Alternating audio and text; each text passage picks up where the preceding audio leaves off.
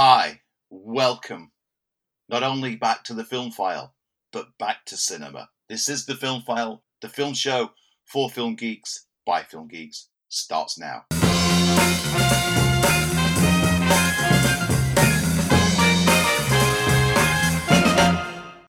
Hey, and we are back for another Film File podcast. I am, I always have been, Lee Ford, and he is. Still here.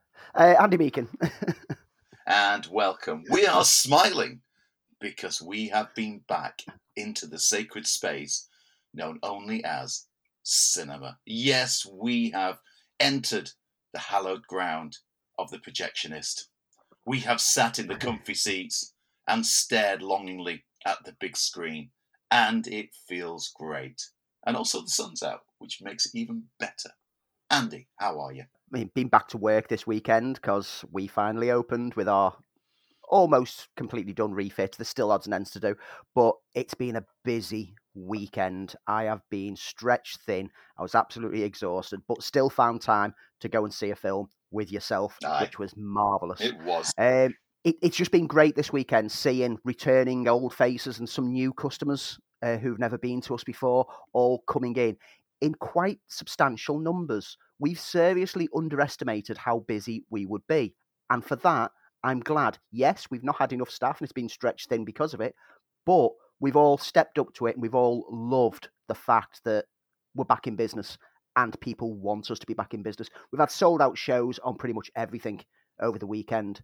It's just marvelous because when we last reopened last year for that short period, even though there was Tenet coming out, it didn't feel busy.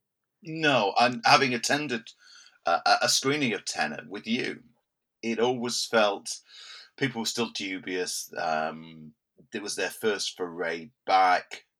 Uh, there were there were tentative steps, and, and, we've we've talked about it. And there's no point going over what we thought of Tenet at the time, not being the right film to open cinemas with. But people did come back.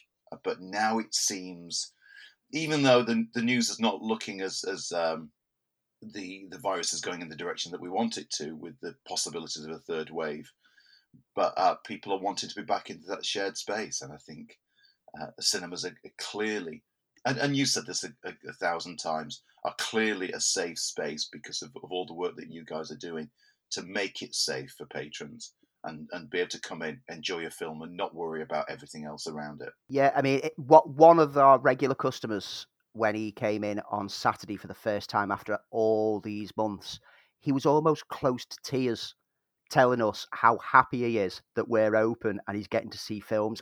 Genuinely, he you could see the emotion on the top half of his face because mask was on. Um, but yeah, it's it's seeing that and it's it's feeling that vibe again, and it feels it feels like we've gotten through things. And yes, that you know the rates are creeping up again. However, that's just the infection rate, not the hospital admissions rate. And hopefully, now that the rollout of the um, vaccine has been progressing to even the younger ages now, we're not going to see the hospital rates rise, and so we won't be forced into another lockdown. I know that elsewhere in the world, there's other situations going on. There's mutant strains of the virus, and also in Australia, there's one of the towns went onto full lockdown because someone took a test, it was fine, went travelling to another town, took another test two days later, had it. So the original town had to lock down for a week, but they're just doing it on a town by town basis over there because Australia nailed it on day one. So it's we're coming out the other side, not internationally, but it feels that we are here. Uh, let's just hope that this half term week with the beautiful weather making people flock to the beaches doesn't work against us. Yeah, yeah. I mean, we are a cinema community. We have all been waiting desperately to get back into being part of that community. And in a small way, I believe we've kept that community alive by presenting the film file. And in this week's show, we are going to be presenting to you our first proper cinema review in, ooh, since last year. We'll be talking about A Quiet Place 2. Andy will be donning his fashionable finery to talk about Cruella. Of course, we'll have our neat things, we'll have reviews, news, and doing a deep dive into Alien. But before that, Andy, as you know, spends a lot of the week in cinemas but in the downtime, he's there trawling through the myriad of news stories to bring you the sequence we only know as the news. I, I genuinely do live, eat, breathe, and drink um, film, don't I? you do, don't you? I, you know, eventually, Andy, it's going to get to the stage you're going to have a big MODOK chair, and everything will be just plugged straight into you, and uh, and you'll be getting all your film news that way. It'll beat having to inject, which I'm doing at the moment. But anyway.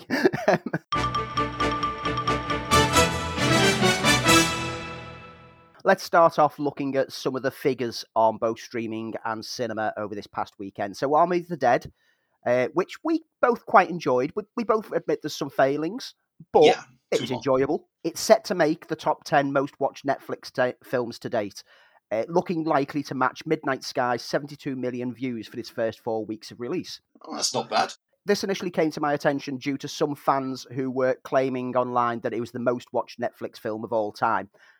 And after some digging that only took me literally half a minute of a Google search to bring up the actual figures, uh, it turns out that it still has a long way to go. As Extraction is currently the top fig- top film from Netflix with 99 million views in the first four weeks, and Bird Box on second place with 89 million, and even films such as Enola Holmes, Six Underground, and Project Power are ahead of Army of the Dead. So no, it isn't the biggest release, but it's a substantial release. And for that, I'm glad because it means that Netflix are going to be very confident on any spin-offs, prequels, etc. Well, it does move that they're confident about about the Army of the Dead franchise, and, and that's what Netflix seem to be doing at the moment: is building these internal franchises where they have their own IP. Extraction, Enola Holmes, Army of the Dead, for instance, Bird Box, because they're there's a in novel form there's a sequel, so one assumes there's going to be a sequel to the movie anytime now uh, uh, and they are creating their own franchises, which is which is the way, you know, after they lost Marvel and after they were looking for a good comic franchise, which they found with Umbrella Academy, they now have their own their own IP that they own. They've created and they can do whatever they want with. In other numbers, this time cinema related, Quiet Place 2, which we review later on, opened very strongly in the US this weekend.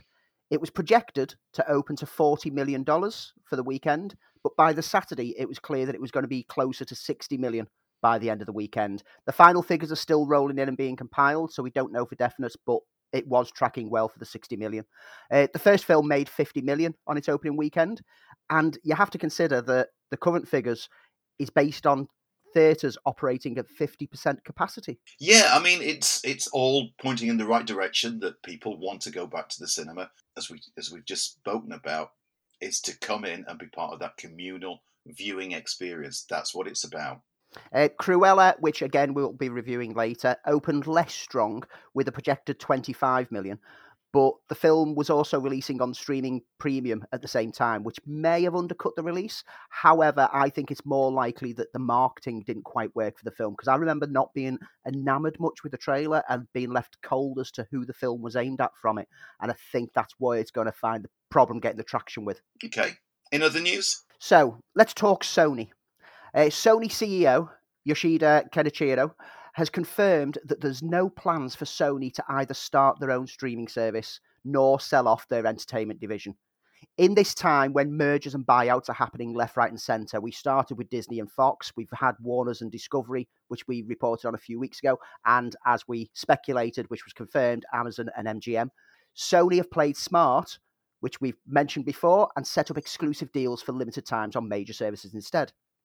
A strong financial year for Sony, coupled with the deals that they set up, have put to rest concerns that they were falling behind in the streaming race.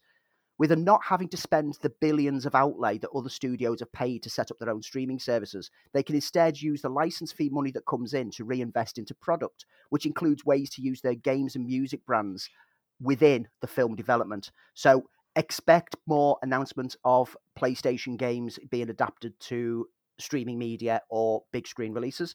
Expect more opportunities for uh, biographies into Sony owned brands of music.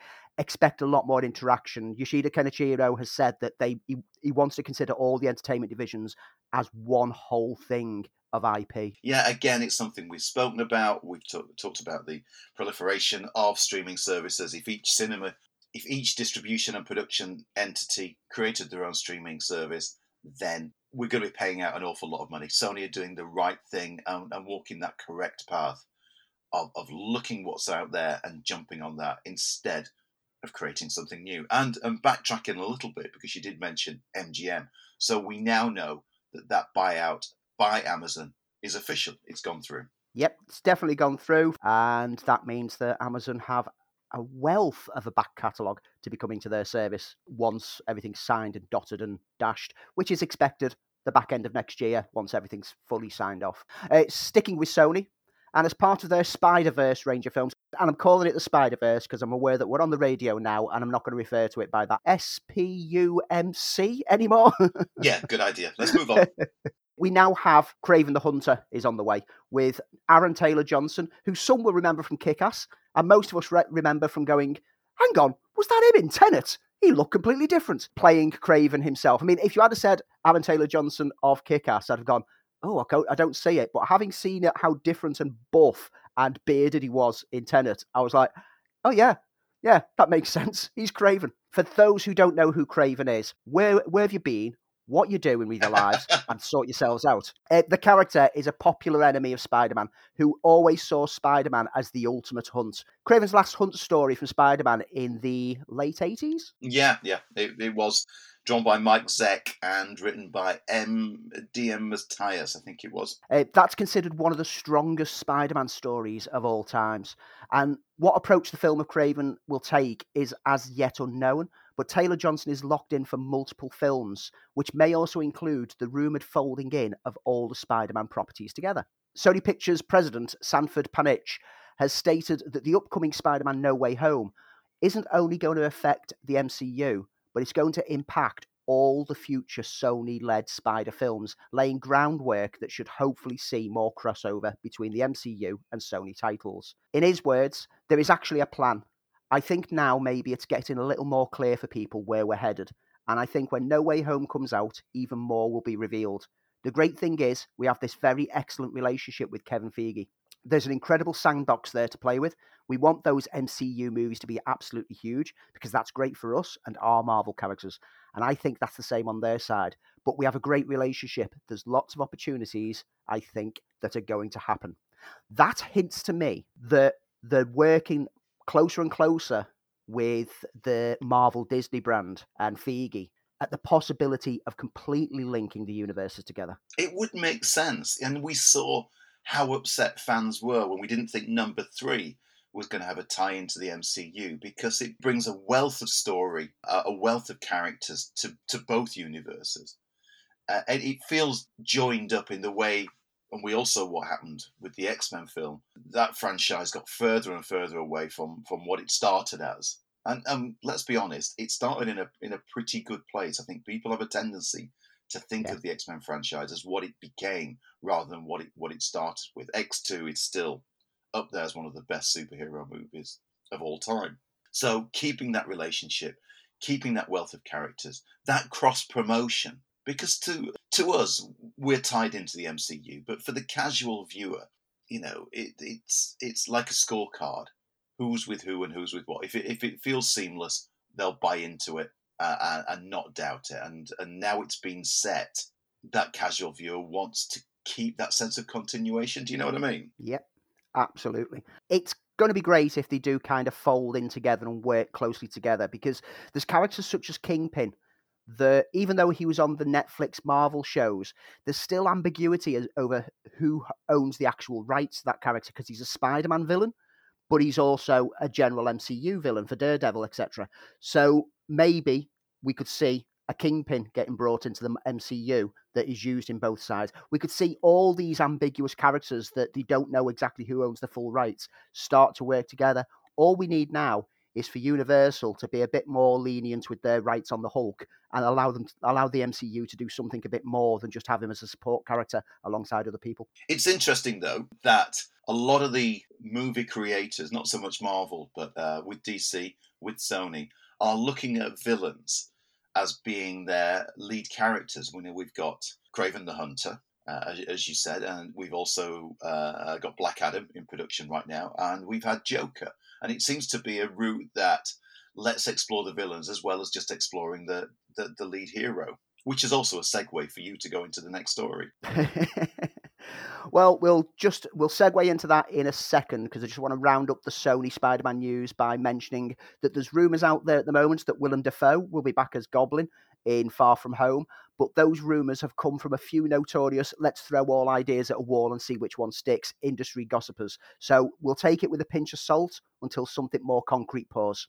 But to pick up on what you said, over on DC, and reports are coming out that Todd Phillips has finally struck a deal to co-write the next Joker installment. Uh, yeah, I am. I'm dubious about this one. I think we got a perfectly formed film that didn't need a sequel, and the way that it ended with the ambiguity of what the audience brought to it.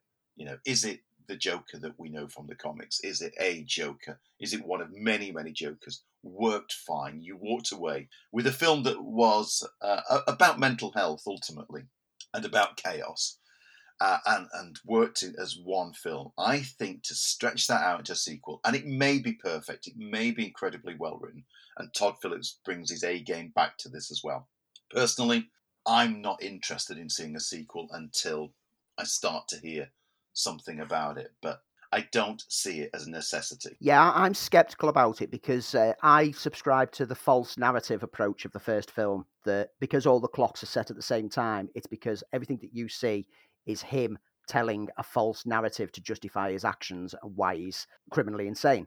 I'm worried that a sequel will undo that to try to make it out that all of that actually happened, and I don't think it did. Uh, but there's no actual details about whether this Joker film will play that way. Will it be a direct sequel to the previous film, or will they do an alternative Joker? It's also not confirmed whether Phoenix will return for it, so it's all in the early writing stages at the moment. There's ideas out there, but there's nothing confirmed.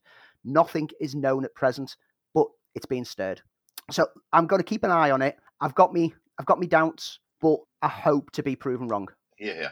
Now, one film that we've spoken about a few times over the past few months is Spielberg's look back at his own life in a film called The Fabelmans, which will focus on his own growing adolescence and what inspired him and the things that made him the person that he is.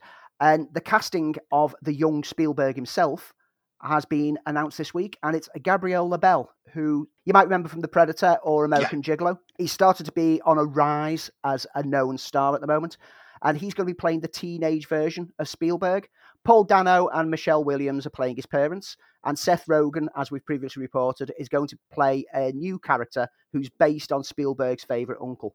With LaBelle playing the teenage version of Spielberg, there's going to be another younger actor still yet to be announced who will play the younger boy Spielberg. And filming is planned to start in July, so we should start hearing a bit more buzz and excitement in the coming months on this film. So we were talking about the MGM Amazon merger. And of course, for MGM, their flagship franchise is Bond. And everyone's been speculating, nay, worrying that, that Bond will go straight to Amazon, not get a cinema release. But Bond is slightly more complicated than, than just MGM because it's owned by Barbara Broccoli and it's a family outing. So they have ultimate control. Uh, and they've spoken up this week that they are committed to continuing to make James Bond films for worldwide theatrical releases and are still committed to the release of the last Daniel Craig film, No Time to Die, which is planned in UK cinemas for the 30th of September. I never thought that they would take Bond to streaming because it's too big a deal. It's a cinematic legacy. I mean, uh, we speculated on this a few weeks ago, and all the buzz was saying that no, that they were still going to stick to cinema. But it's nice to have some confirmation come from within the Bond camp to say no, no, no, streaming is not an option. We are definitely going for the big screen. Bond is a big screen event. Bond is a huge, huge screen, huge sound, impressive film. And I don't want Daniel Craig's last outing to just be dumped onto a streaming service for a £20 rental price fee. That's not Bond for me. So I am so glad that they are committed to sticking with it. I wouldn't mind it if it goes to streaming a month after it comes out of the big screen, but it needs that initial buzz and hype at cinemas. And it's also that thing that, that Bond does so well internationally as well, that there are countries in the world that are, are expectant of a Bond film in a way that maybe in the UK we, we, we just see it as being huge.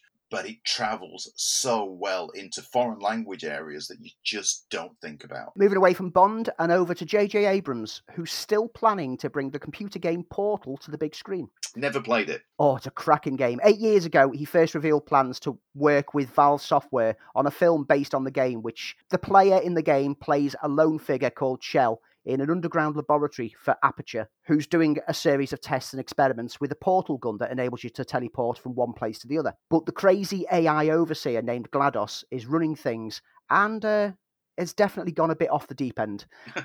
it's a cracking game. It's got a great sense of humor to it, and it's got a great lot. It starts off just literally as room by room, puzzle, puzzle, puzzle, but then it grows into a story, and you easily get drawn into it. The gameplay mechanics are fantastic, and it's the kind of sci-fi concept that could play really well on the big screen. Well, this week IGN got some news on the progress from JJ himself, as he said. We actually do have a script that's being written for the Portal movie now at Warner Brothers. We're really excited about the take and the pitch, so it feels like the thing is finally on the rails. It's got enormous potential for a lot of reasons, one of which is because of the limited narrative of the game. As ingeniously as it's told, the potential of it is so huge. It's going to be super fun. I am signed up completely if this film gets made. I don't care if it ends up being like being the worst film ever made, but this is going to be my next Mortal Kombat. This, this is another game series that I will embrace anything that gets released on other media for it. The Portal franchise has spun off into the Lego Dimensions game series. It's spun off into a short-term comic book format. It's it's permeated a lot of other medium, including a song which was used over the end credits of the game sung by GLaDOS the robot itself, was actually released and charted quite well in the US. So it's. I know nothing of this. This is all new, all new to me. It's absolutely fantastic. I I can replay both the Portal games multiple times and still find myself chuckling along to GLaDOS's inane statements as um, you're trying to escape her wrath marvelous stuff. Uh, a couple of trailers landed this week. Yes, they did. And I believe you've seen one of them, and I've seen one of them. The one that I've definitely seen, which you've not, is Last Night in Soho from Edgar Wright. Yeah, I, I, I saw that it landed. I just didn't get around to watching it, and uh, uh I, I, don't quite know why I didn't get around to watching it. um, just run out of time. But uh, uh, does it look good? Does it deliver? Does it feel Edgar Wright? It feels it feels different than normal Edgar Wright stuff because he's normally like zappy and pizzazz, and you know his films have a certain style. This feels a bit more melancholy and somber and uh, mysterious. Anya Taylor Joy, Thomasin McKenzie, Matt Smith, Diana Rigg, and Terence Stamp, the late great Diana Rigg, uh, star in the film which is inspired by, by thrillers such as Repulsion and Don't Look Now. The story is a young, aspiring fashionista discovers that her dreams transport her back to the 60s London, where she appears to everyone else as her idol, a dazzling singer.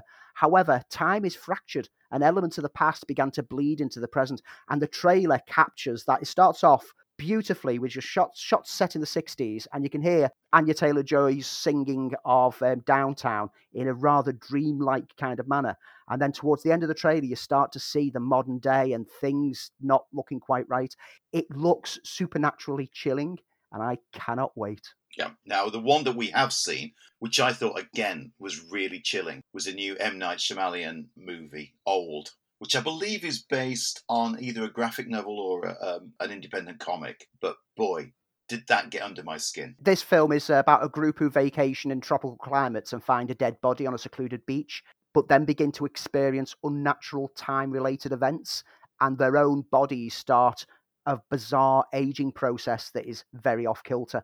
Uh, another great cast Gael Garcia Bernal, uh, who I remember from all the way back in Y Tu Mama Tambien. Oh, Vicky Krieps from Phantom Thread, Alex Wolff from Hereditary. Again, Thomasin McKenzie from Jojo Rabbit, who I've just mentioned in the previous trailer. He's really on a roll at the yeah. moment. The marvelous Rufus Sewell, who, um, I'm, as I'm concerned, can do no wrong.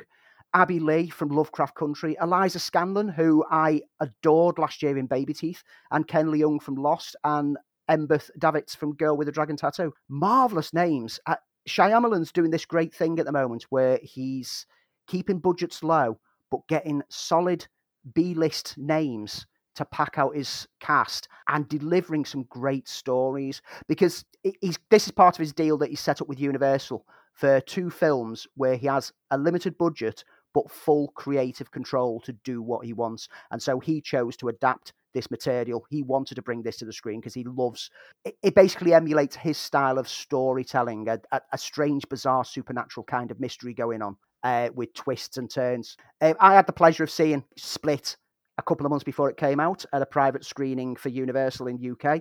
And M. Night Shyamalan was there to introduce that. And he, that was the point of his career that he tried the big blockbusters and they weren't working for him. And he was becoming a bit of a joke.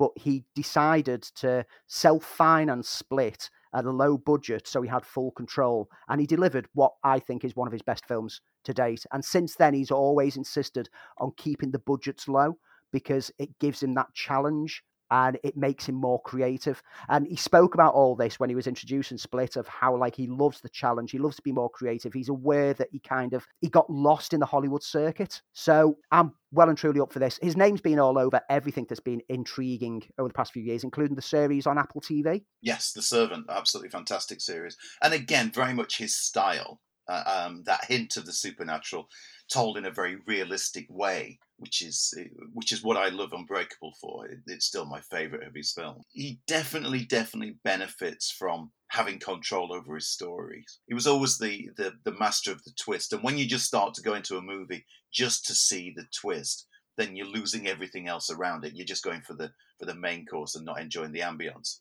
but I'm liking what he's doing. This trailer looks super, super creepy, and um, I, I, can't wait to see it. It's on, on my list of I must see when it comes out straight away list. Um, just a quick bit of last bit of news from me before we move on to you. They mentioned back in January that the Sandman adaptation of Neil Gaiman's classic comic book series was coming to Netflix. Casting had begun. They've added a couple more names. We still don't know who. Kirby Howell Baptiste, Patton Oswalt, who you'll now see playing MODOK, and from Doctor Who, the very gorgeous Jenna Coleman. We don't know who they're playing yet, but it is intriguing, and that's coming to Netflix, I think, later this year, if not early next year. I'm always ready for any more Neil Gaiman stuff on the big on the big or small screen. I love his creative style, and he's been tweeting out from his own accounts about it because he, he likes to be involved in helping create the stories for the adaptations. So he's fully behind it. I'm on board. Evil Dead Rise is officially go, and it's coming back home to New Line Cinema. And where it started. Yep, back where it all began. Bruce Campbell won't appear, but the new entry will draw from the mythology established by Bruce Campbell's films and not the 2013 reboot. The story will see two sisters, played by Alyssa Sutherland and Lily Sullivan, whose reunion is cut short when the Evil Dead enter the scene, like they do. Uh, the new film is going to be a HBO Max exclusive in the US, and Canal Plus have distribution rights for UK audiences. So expect at least a limited cinema release from Canal Plus before it goes onto a streaming service. Lee Cronin, who directed The Hole in the Ground, has been selected personally by Sam Raimi to direct, and the film is set to be shot in New Zealand, where pretty much every film on the planet is currently starting to shoot.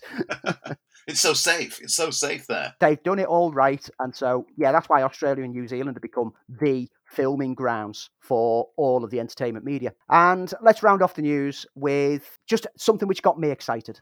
This got me personally excited. Yes, we've got Villeneuve's Dune due later this year, but we can look forward to a reissue of David Lynch's infamously troubled adaptation of it, as there's a 4K restoration release on Blu ray on August the 31st. Now, I've got a soft spot for it. I know the failings of the film. I know it cuts chunks of the book out, but I love the style. I love the cast, and I love so many different elements that Lynch brought to it. But what makes this even more interesting is the wealth of extras that this set is going to have. New commentaries, documentaries from the time of the release, as well as reflective brand new ones looking back at the production process, the release itself, the post release. There's 11 deleted scenes going to be contained on the disc, and the content is going to span two discs worth. This is a must for any fans of either Dune the material or Lynch himself, or just people who want to get an understanding of what can go wrong when a film gets creative control taken away from the director themselves. I can't wait. This is definitely going to be a pre order purchase. And when it comes out, I will talk immensely on the show. Probably do a whole sub special of two hours of me just like raving about everything that I've seen in it. Dune, David Lynch, August 31st, Blu-ray. Get it pre-ordered. This will give me the perfect opportunity to revisit the film because I've only ever seen it the once, and I've only seen it on the big screen. I've always avoided it on TV because, well, I did start to watch it and it felt so minuscule by the movie that I've seen that I, I gave it a miss. So this would be my time to go back to it. And that, as we'd say, is the news. So, enjoying the show? Did you know you can subscribe to this show? You didn't? Well, you should. All you have to do is go to your favourite podcast platform, hit that subscribe button, and the show is yours. Yes, to keep. And with that, you keep a little bit of Andy and I's soul. I might need it back at some point. Uh, so yeah, uh, it's only it's only for lease. It's only for lease. if you want to get in touch with Andy and I, you can do so at over on Twitter at Filmfile UK, over on Instagram, Filmfile UK, or you can even email us podcast at filmfile.uk. Email us with selections of films that you love, top 10 films of all time, films that you think that we should check out that we've maybe not discussed at any point. Anything. We're happy. If it's film related, we'll listen to you. when Andy and I plan our deep dives. You know, we we we discuss and we talk about films that we really want to talk about in detail. It surprised us that we hadn't spoken about our deep dive today, which is the 1979 science fiction horror directed by Ridley Scott, written by Dan O'Bannon and Ronald Shusett and Walter Hill, and probably one of the biggest game changers to science fiction horror of all time. Of course, Alien. How come I don't hear anybody saying nothing I'm around this thinking. place? Unless somebody has got a better idea. We'll proceed with Dallas's plan. What? And end up like the others? no, you're out of your mind. You got a better idea? Yes. I say that we abandon the ship. We get the shuttle and just get the hell out of here. We take our chances and just hope that somebody Lambert. picks us up. The shuttle won't take four. Well, then why don't we trust Russ? I'm not throwing any straws. I'm for killing that goddamn thing right now. Okay. Well, let's talk about killing it. So, Alien, an absolute game changer, launched a franchise, launched the career of Sigourney Weaver, changed the way that we view the future. It influenced other films. Of course, there were rip offs of it, but there's nothing like Alien. Came out in 1979. I saw it at the pictures after much, much hype. I was still a kid. My parents took me. I loved it. My parents less so, funny enough, if I remember correctly. It's a film that stayed with me. I think I've owned it on every format available. It has a quality to it that makes it timeless. To some extent, the same way that Scott did with Blade Runner. Maybe it's the kind of retro, future looking style that he went for that just sort of tied into what people thought the future was about. It gave us a different view of space travel. Instead of it being uniforms and being high tech, it made it the working guy in space. These were basically the same kind of people you find on oil rigs. They were your blue collar guys. And it gave us a creature that redefined what you could do with a monster. It gave you every trick of the book to keep that monster on the ship and not just throw it out into an airlock because it was so well crafted. Andy, what is your memory of seeing Alien for the first time and what effect did it have on you? I saw this on VHS because I was I was too young to go to the cinema when it came out, and I was straight away taken with it. It's the design of the alien that captured me at a young age, and like you say, that the downbeat, the grounded nature of it. It doesn't look like flashy sci-fi. It's not like Star Warsy kind of perfect shit. It looks like dingy mining vessels because it is a mining vessel. For those who don't know the story of Alien, and seriously, there's been spin offs, there's been comic books, novels, game franchises. How do you not know Alien? Mining vessel, the Nostromo, is returning from deep space, and the crew are brought out of hypersleep, being awoken early to investigate a signal from a nearby planet. On the investigation, they find a ship, one which appears to have crashed hundreds of years before. The pilot is of unknown species origin, and the cargo hold is filled with egg like objects. One of the crew is attacked by something from one of the eggs, and soon after, another creature bursts from his stomach. Pretty soon, the crew find themselves hunted and picked off one by one by an alien creature on board their own ship. And it's basically, it took a, a slasher film kind of approach, but transported it to a sci fi environment.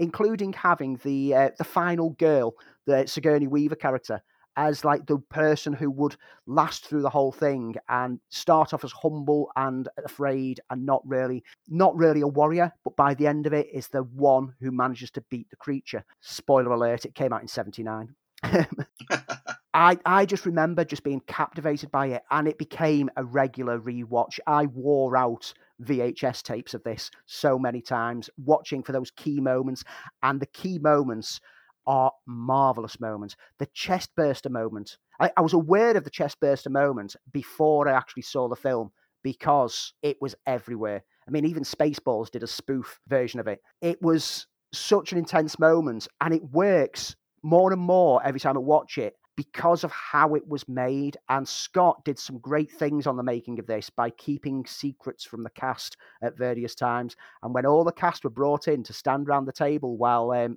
Hurt was lying on the table, ready to start convulsing, no one knew what was going to happen as something burst out of his chest. And so the reactions that you see from Veronica Cartwright in particular, where she gets splashed with a bit of blood and panics, that's a natural reaction. And that's filmmaking for me. In addition, Veronica Cartwright got to have her own, ah, we've not told anyone about this moment when she slaps Sigourney Weaver in one scene. Sigourney was not expecting that slap to come, and Sigourney Weaver's reaction from that one is a genuine what reaction. Marvelous filmmaking, but great sci fi. Sci fi that is great horror, or horror that is great sci fi. And this is an argument that we had on Twitter about two months ago is it a horror or is it a sci-fi and no what someone did a poll and it literally came out 50-50 ridley scott did so much right with this film um, in particular uh, using uh, swiss artist hr Giger uh, alongside such classic science fiction concept artists as chris foss and ron cobb but by using Giger, they took the idea of the alien and it, and, and it developed to some extent a life of its own. It was always ambiguous in the in the script what the alien looked like. Uh, I mean, originally Dan O'Bannon, who created the story, even though there have been subsequent rewrites of the original script, had written the movie Dark Star for John Carpenter, which was a, a student film which got a cinema release, and there was an element in there of an alien chased around the Dark Star but he knew he wanted to to do a scary movie on a spaceship with uh, an interesting looking beast. And there are if you remember the books that came out around the time, the sort of makings of, so many different designs for what the alien was going to look like until Giger came in. And then when he came in, he made it nightmarish. All the tubing, the fact that the creature has no eyes, the elongated head, the slender frame of it, um, pure Giger, that sort of almost industrial feel to, to how the creature looks, that sort of bioorganic, mechanical look to it was just a thing of beauty, and it made the alien absolutely that. It made it uh, just a, such an appealing looking monster that we'd never seen before. Uh, to some extent, the plot had been done before. There's a, a, a great classic sci-fi movie from the 50s called, uh, I think it's called It From Beyond the Stars, which shares a very, very similar sort of story. And as I said, uh, Dark Star. But it's all the elements that, that when Scott came on board, that he started to make it into the classic, and you can't take away what what Scott brought to it. You know, as we said, the the blue collar look, the look of the uh, of the Nostromo, uh, the fact that the crew are men and women, because in the original script it was never identified uh, gender. Mm. Everything about it just fit absolutely perfectly. Uh, and, and even though the script had been rewritten several several times all the key elements are there uh, and just just small fights as you said like how the alien gets onto the ship is absolutely nightmarish and unique and original and created the mythos that carried on into other films uh, comic books video games etc etc this is my favorite of the alien films to date. Whenever people say what's your favorite one? I always say the first one, Alien, either the normal version or the director's cut, which restored some scenes but also tightened up other elements and was just as perfect as a result. Scott's handling of tension and claustrophobia is what make this tense tale of a crew versus one perfect killing machine such a gripping watch. The characters are so real. Real personalities. They bicker, they joke, they feel like a crew that have been stuck together for years working, whether they like each other or not. And it's not just in the manipulation of the actors that I mentioned before that Scott excelled when making this, but his handling of the alien itself is a masterclass in audience manipulation. Slow reveals, quick edits, shadowy movements to gradually introduce us to the creature and its menace. We know as much about the creature as the characters do, and it's only at the end of the film that we see the whole beautiful menace of it. Absolutely perfect film. This is genuinely a five out of five film. If you could go above five with a five with a five star rating, this would be an above five star rating. If anyone says to me that they don't like the original Alien film, I, I stop talking to them at that point in time. I walk away, and they can just go and sit on their own island somewhere else because there's something wrong with them. No, I, I totally agree. It is absolutely classic. I've gone through a big Alien resurgence recently, having uh, read the original script in comic book form, which was one of my neat things. And then you see how many of the ideas actually held over. Uh, and the flip of that is what Scott and Walter Hill brought to it by making it much more streamlined.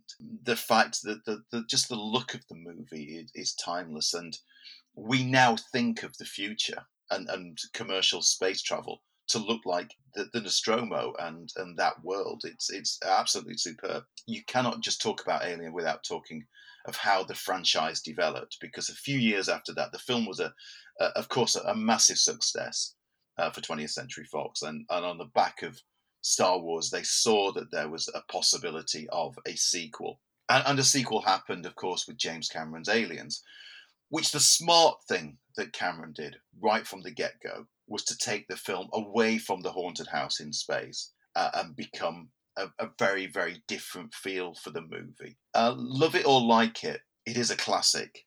It goes in a completely different direction, and but it opens up the world uh, and the schemings of the industry behind Alien, which to some extent became as much a monster in later films as, as the alien itself. Andy, your, your your thoughts on Aliens first before we talk about the how uh, the series developed. As you say, Cameron took a completely different approach, and it makes Aliens possibly one of the best sequels ever made to a film because it doesn't feel exactly like it's repeating the first film. It feels like it's growing out, it's growing into a different area.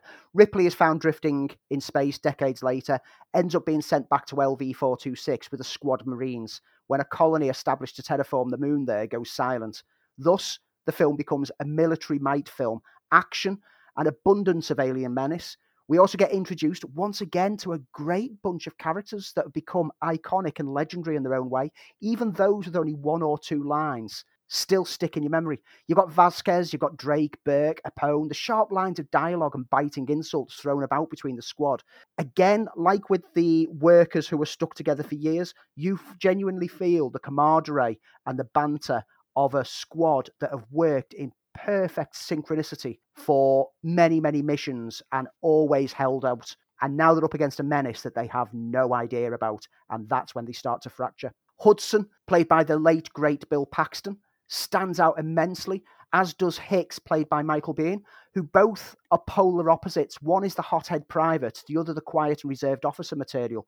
And they form the heart of the squad that Ripley kind of links herself closest to. Lance Henriksen is along as an android called Bishop, which causes uh, a bit of tensions against Ripley, who has distrust after the first film. And there's one survivor of the colony, the young girl Newt, played by Carrie Henn, that normally when you cast a kid in a film, you guarantee that it's going to not work and it, it suffers. But she is marvelous and she becomes the fighting spirit of the film. She's the one who's not afraid while the soldiers are starting to panic. The film is packed with action sequences, characters, effects, and so much more, but it never feels bloated. The pacing has a slow build, it draws us into the tension, and then it flips us back into the action. And at the same time, the biology of the Xeno is explored more, and the society of the Xeno. We discover where the eggs come from. We discover the hive like nature of the species and we discover the alien queen. It, it, really does stand up. I mean, before we talk about, about where where the franchise left, Alien is, is such a is such a cerebral film, and that's what lacked in further sequels. The characters were are engaging and, as you said, real and while there've been some some good takes, clearly Aliens is, is a is a great movie. What always lacked for me, and even in Prometheus, uh, strangely enough, that that was that that thinking behind it, that intelligence behind that film that, that made it unique. David Fincher was brought on board to direct Alien 3. That had gone through many, many rewrites. Again, Dark Horse published a William Gibson version, which was a, a, an intriguing take. Gibson's version, he described himself as space commies hijack alien eggs. Big problems in Mole World. it's and it's not a bad take, and there were there were many many uh, different different variations on where Alien Three could go, and the idea was always to bring in a new up and coming director. Remember that Ridley Scott had only really made one film before Alien, and and Cameron had only really made Terminator at this point. Uh, and David Fincher was was on the rise as a, as a filmmaker, and he'd, he'd been uh, uh, responsible for some very very cool looking music videos. But and, and I've got a I've got some love for Alien Three. It was tampered with in the script stage. It was tampered with on set. It was tampered with by Fox uh, and the producers, and and feels a very very disappointing third entry into the films. Even though it's got some some interesting takes on it, it is all over the place.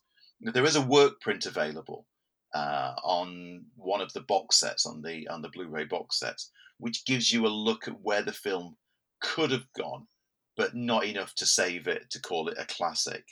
And then we, of course, we had uh, Jean-Pierre Jeunet's Alien Resurrection, which really did put uh, the nail in the coffin.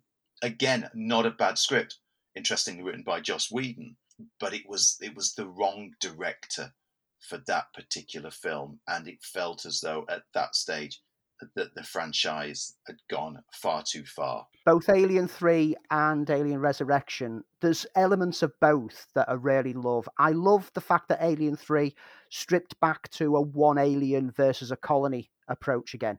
It it felt more in tone with the first film. There was no gung ho guns, and it had the claustrophobia aspect of it. The whole like prisoners who've found religion and formed a monk like community gave it an interesting approach. And there's a great cast in there, but it never feels like it leans enough into all the themes that it wants to try to set up. And then Alien Resurrection, yeah, I've, I've got a load of love for Jeunet's previous work, Delicatessen City of Lost Children. And he brings the visual style of those films to the Alien franchise.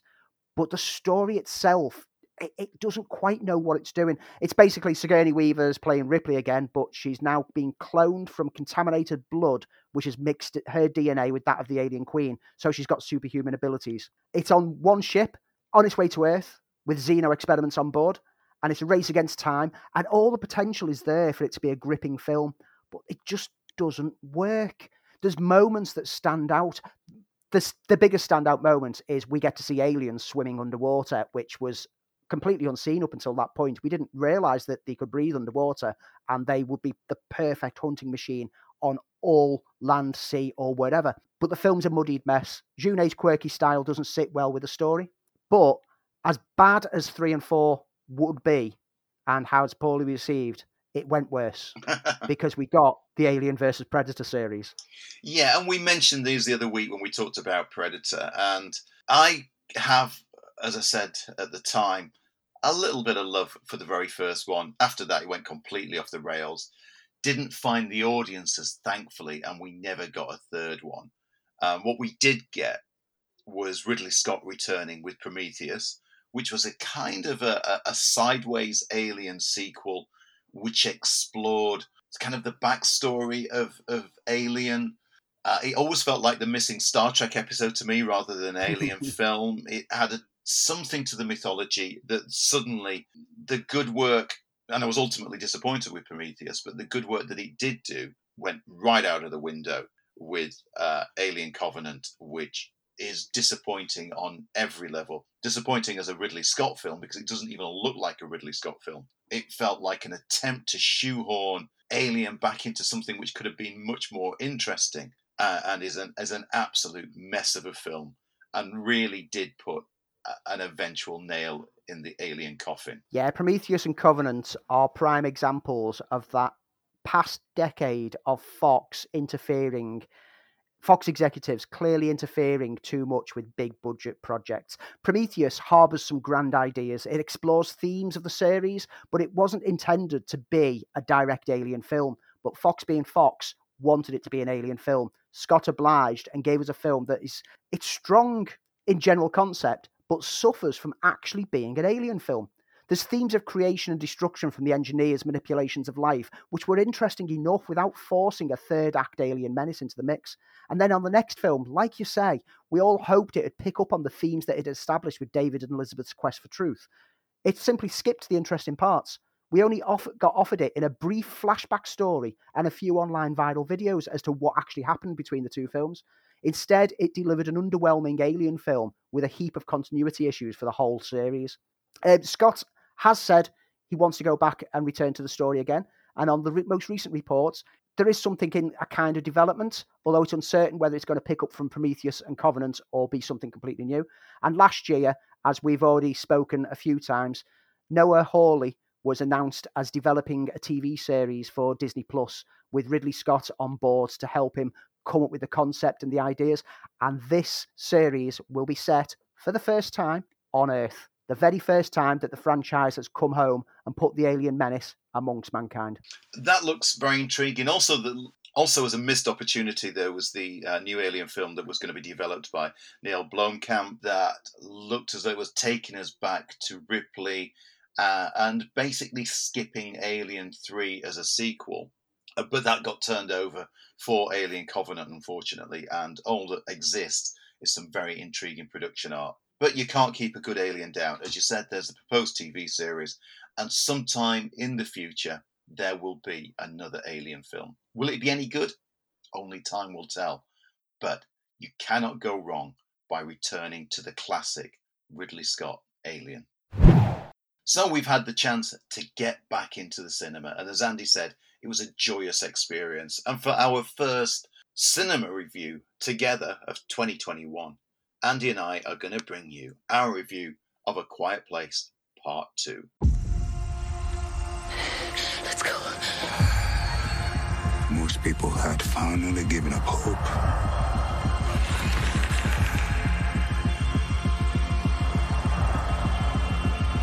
You won't survive.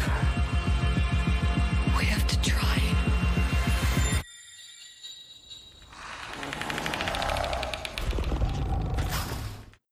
So it's day 474 of the alien attack, literally the day after the events of A Quiet Place, and the Abbott family leave their destroyed farmhouse and venture out into the outside world, beyond the sandpath that they created. But it's not just the creatures who stalk by sound they have to evade, it's the entire world out there and what horrors that brings. And as I said, it literally takes place, this sequel, the day after the events of the first film that really does make it feel as though you are watching not a sequel per se, but the next chapter. There is an almost book like quality to this film because the film opens with a very intriguing look at day one of what happened and how the world turned out to be in the state that it is. I absolutely loved it. Jumped out of my seat three or four times with a one cry of "Oh Jesus!" And uh, and I think I jumped so much that I made Andy jump while we watched it in the cinema. Um, there's so much tension. There's, it's beautifully directed, beautifully paced. Uh, it's not as good as, as A Quiet Place, um, which I'll talk about in a, in a little while as to why I think it, it doesn't quite succeed on that level. But uh, a, a rollicking good hour and a half, and in such a way that I cannot wait now to see part three because the the film ends, no spoilers, in the perfect place to see the day after the events of this film. Yeah, I mean, you say that the film opens with day one, and that short sequence for the day one, I mean, it gives us a chance to see John Krasinski on the big screen again as Lee, and absolutely marvelous. But you get to see more of his bonding with Regan, his deaf daughter. In the first film, they kind of become distant because of circumstances, but you get to understand how close they were. It also allows us to be briefly introduced to friends and neighbours of the family, very briefly, but enough to get a feeling for their characters, which is important for the midpoint of the film. The opening scene is set at a baseball game where they're watching the kids playing baseball, so you get to see the interactions between some of the parents. Uh, and then the stunning sequences of the initial attack from the creatures and the family trying to find sanctuary. You said about your jumping. Oh, man yes, you jumped. And the film effectively uses jump scare moments that definitely work. I was so aware of every time that you jerked in your seat at a jump moment. I, I was chuckling away to myself. Uh, but you remember last week when I spoke about Spiral and I was droning about overuse of jump scares and it doesn't scare and it's not a good a good technique. It is when it's used naturally. Spiral suffers by throwing fake jump scares in, just a loud noise for no reason, a firework exploding for no reason. This works because everyone is quiet. The sound mix of the film, just like the first film, drops all noise to a whisper level, making you aware of your own breathing. When characters are moving around, they're moving carefully not to make any sound because, hey, the creatures will pick it up.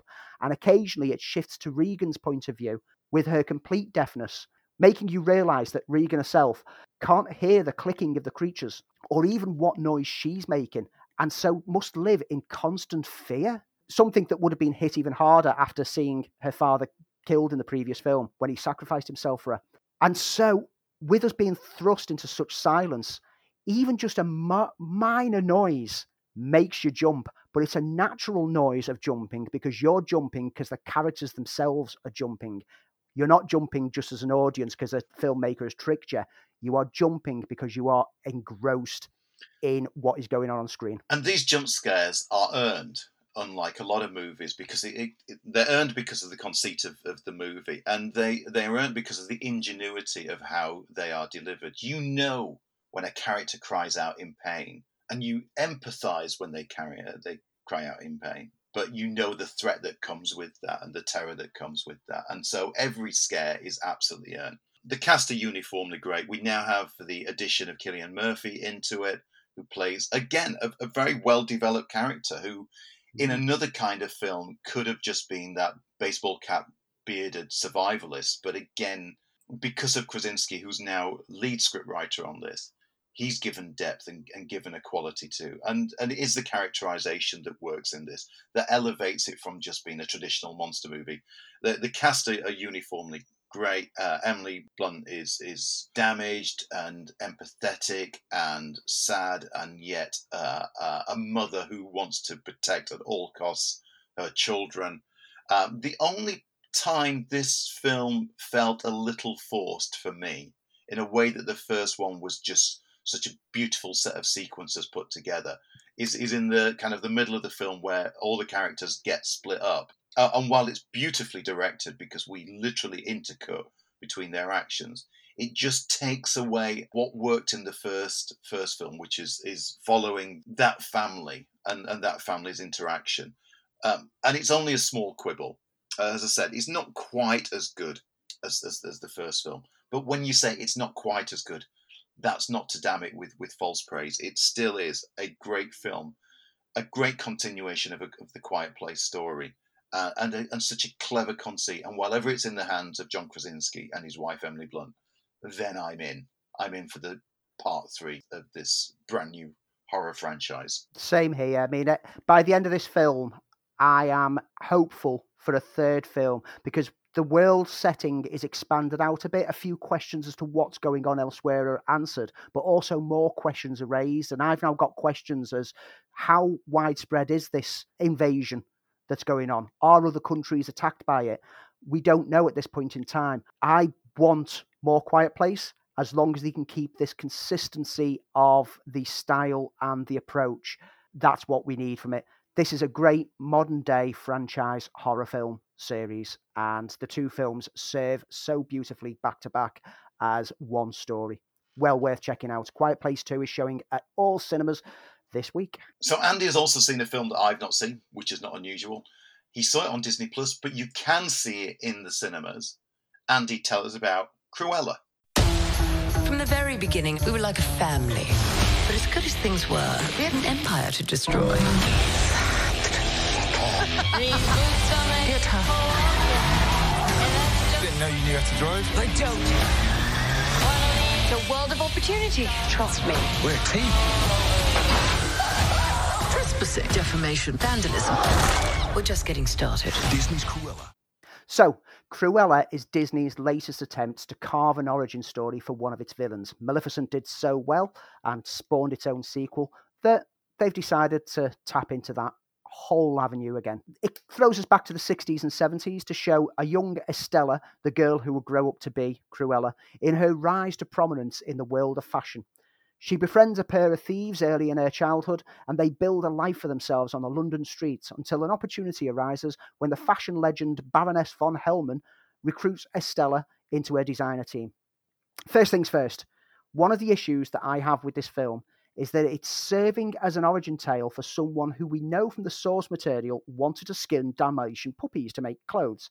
Now, the film decides to recreate the legend to make Estella more sympathetic, and according to many commenters online, this isn't supposed to be that same character, but a totally new take. But, and here's the rub, if that's the case, why does the film so decidedly make sure to include every bit of lore and reference, character and beat that feed into the Cru- Cruella de Vil vibe? And why, indeed, does the film literally end having set Cruella up as the character we know? Yes, this film suffers from soloitis that awful prequel thing where they feel the need to shoehorn everything in to link it all up, including where she got the Cruella name from in throwaway, supposedly witty lines. Lol. Oh, also, DeVille. Ha ha. Oh, well done. You've explained names. However, any attempt to mention that online at present sadly sees a wave of hate thrown at you by a crowd of fanatics that would put the Snyder cult to shame. This is, uh, it's gone bizarre online that if you don't say that this is a perfect film, everyone has a go at you. So people are treading carefully about how they're talking about this. Now, back to the film. The cast are magnificent. Emma Stone is always a pleasure on screen, and here she absolutely relishes her turn in a split role the mild and timid Estella, and the mysterious new fashion icon, Cruella. And of course, Emma Thompson is casually chewing the scenery every moment she's in shot. There's solid support coming from Mark Strong, Emily Beecham, Joel Fry, and Paul Walter Hauser, who is growing more and more every film that he's in, as well as a variety of other faces and names that you'll recognize. The cast are clearly enjoying themselves, and the film has a sometimes zany fun element to it as it mocks and satirizes the fashion world with gleeful aplomb. The film certainly has a style. It has a look that captures the buzz and happening of the 70s era and throws in a packed soundtrack of pop tunes from the area. And here's another problem. Sometimes this style gets a bit too much. Craig Gillespie, who previously gave us films such as I, Tonya and the Fright Night remake, goes for a constantly in motion approach and sweeping cameras, panning, zooming, spinning are the order of the day. And it's fair to mention that it never blurs the moment, and indeed everything looks sharp, but it grows tiring very early on when coupled with the constant needle drops of a soundtrack album which must be uh, larger than now that's what I call 100 hits of the 70s. It just feels too much like an overinflated music video. Maybe it's trying to emulate the sweeping scans of the catwalk and the pop vibe of it. Who knows? But it was just irritating, whilst at the same time presenting some marvelous individual moments.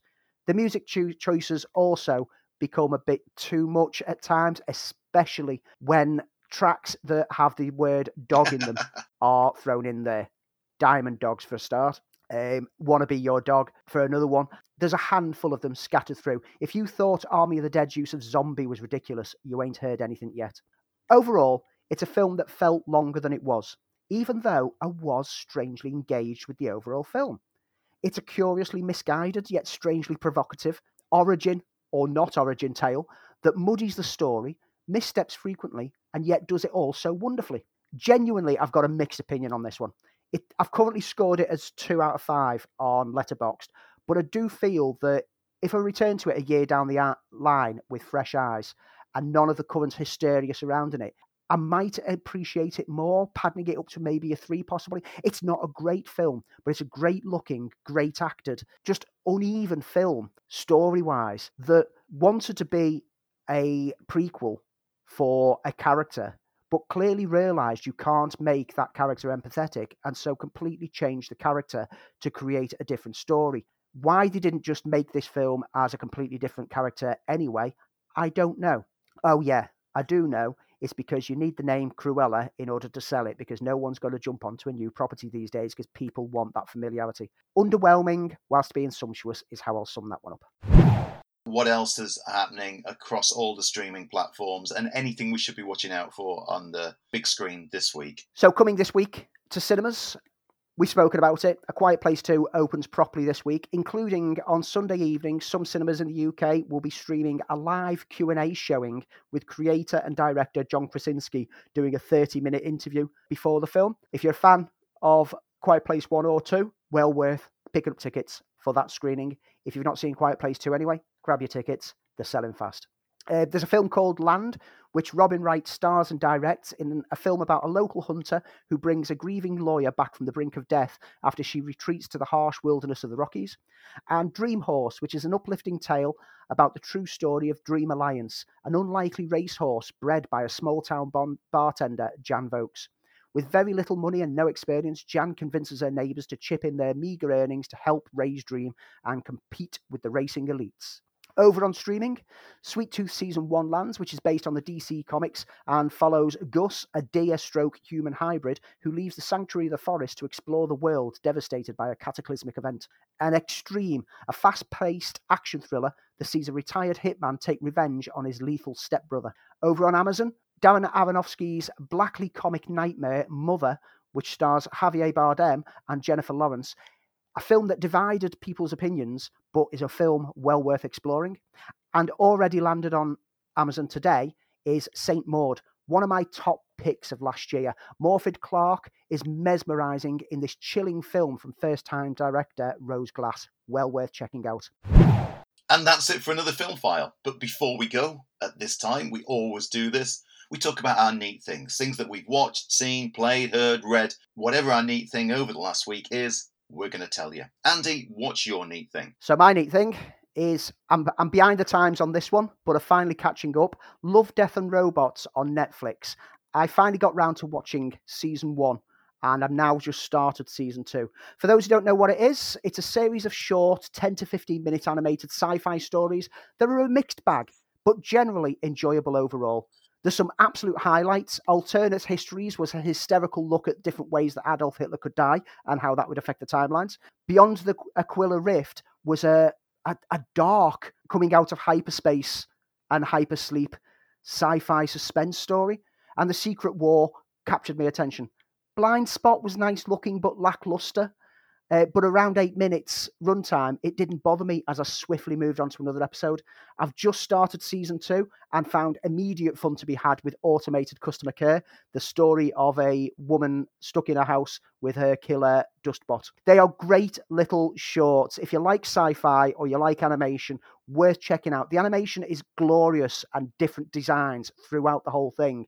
The stories hit and miss, but generally an average to great experience. Yeah, I, I, I thoroughly enjoyed them. I think I did them in sort of one sitting, a bit like you. Uh, there were some absolute highlights. The werewolves in Iraq one I thought was fantastic. Uh, I loved the traditional animation one, and which is set on the farming planet and is very much a, a, kind of an alien type deal to it. The second season was a bit more hit and miss. Um, there was the Blade Runner esque one with uh, the people who lived forever. I thought the animation was just superb. Almost uh, at first, I didn't think it was animated. It was it was that beautiful.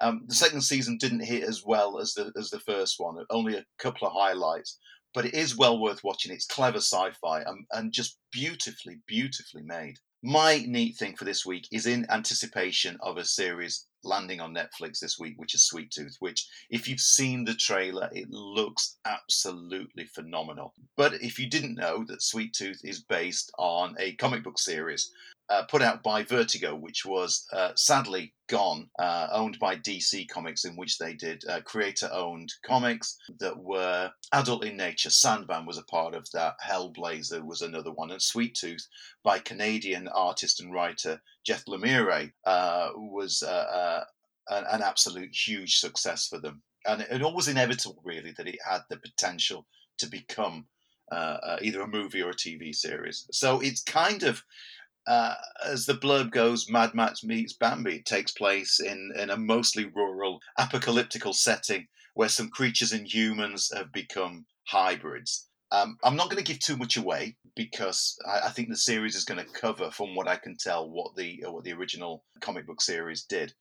But well worth checking out. Go out and find it if you get chance to read it before you see Sweet Tooth on Netflix this week. And if it's as good as the the book is, then I cannot wait to see the series. And that's it for the film file this week. As I said, we'll be back next week with another show. Andy, uh, I'll see you in the cinema hopefully this week. Yes, uh, I'm sure we'll pick something to uh, go and watch together. Maybe, maybe Conjuring Three. I don't know. Ooh, yeah, yeah, it's got me excited. And um, in the meantime, stay safe. Don't make any noise.